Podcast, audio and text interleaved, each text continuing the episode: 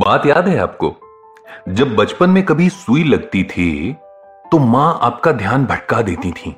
जिस सुई के चुभने से आपको तेज दर्द महसूस हो सकता था, उसकी लग जाने के बाद भी अक्सर आप हँसते खेलते रहते थे। पर क्या आप जानते हैं कि आप पर यह जादू कोई और नहीं, बल्कि आपका अपना खुद का दिमाग करता था। किसी एक स्थिति से निकलने के लिए अगर किसी दूसरी तरफ़ ध्यान केंद्रित कर दिया जाए तो अपने आप मुश्किल हल हो सकती है। यह तो एक बहुत ही छोटा सा उदाहरण है। सोचिए जब हम ऐसी परिस्थितियों का सामना रोज करते हैं, शायद 24 घंटे और सातों दिन, ऐसे में हमारे दिमाग की क्या हालत होती होगी? कभी कभी लगता होगा कि काश कोई ऐसी जादू की छड़ी होती जिसे घुमाते ही सारी परेशानियाँ दूर हो जाती और हम फिर से खुश हो जाते। खैर, ये सब तो दादी नानी की कहानियों में ही होता था। पर असल ज़िंदगी में जो आप कर सकते हैं, वो हैं कुछ ऐसे असरदार उपाय। चर्चा करूँगा मैं, यानी कि पीयूष। वैसे खुशी की ये खोज आज की नहीं है। ये वो खजाना है जिसे ढूँढने के लिए खुद गौतम बुद्ध ने अपना सांसारिक जीवन त्याग दिया था। उनकी खोज उन्हें आखिरकार बोध गया ले पहुँची और वहाँ से उनके जीवन का एक नया अध्याय शुरू हुआ।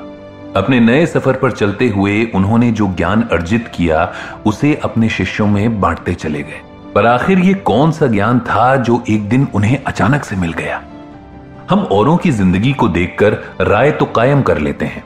मन में अलग अलग बातें भी सोच लेते हैं, पर उनके और खुद के बीच के अंतर को नहीं देखना चाहते।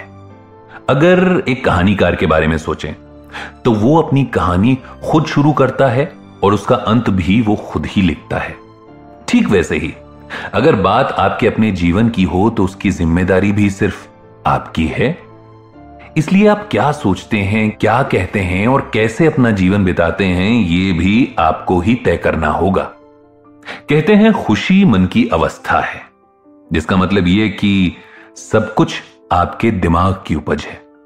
अगर आप चाहें तो खुश रहना चुन सकते हैं, और अगर नहीं तो सब कुछ होने के बावजूद भी आप दुखी ही रहेंगे। इस सब में आपके दिमाग की बड़ी और अहम भूमिका है। इसको समझने के लिए आप आधे भरे और आधे खाली ग्लास वाला उदाहरण याद कर सकते हैं। बुद्ध ने अपने जीवन में सादगी और सहजता को जगह दी और अपने मन को ऐसे नियंत्रित किया कि उसके लिए हर परिस्थिति में सिर्फ़ खुशी का ही भाव हो। उस गुण को सीखने और अपने जीवन में प्रयोग करने का रास्ता दिखाया है कि दिमाग के हर हिस्से में छुपे कई सारे ऐसे पहलू हैं जिनको एक बार अगर कोई सही तरह से नियंत्रित कर ले तो तनाव, चिंता और नकारात्मकता जैसे भाव उसे छू भी नहीं पाएँगे। इसलिए कुछ अभ्यास हैं जिनके बारे में बात होगी आने वाले भागों में।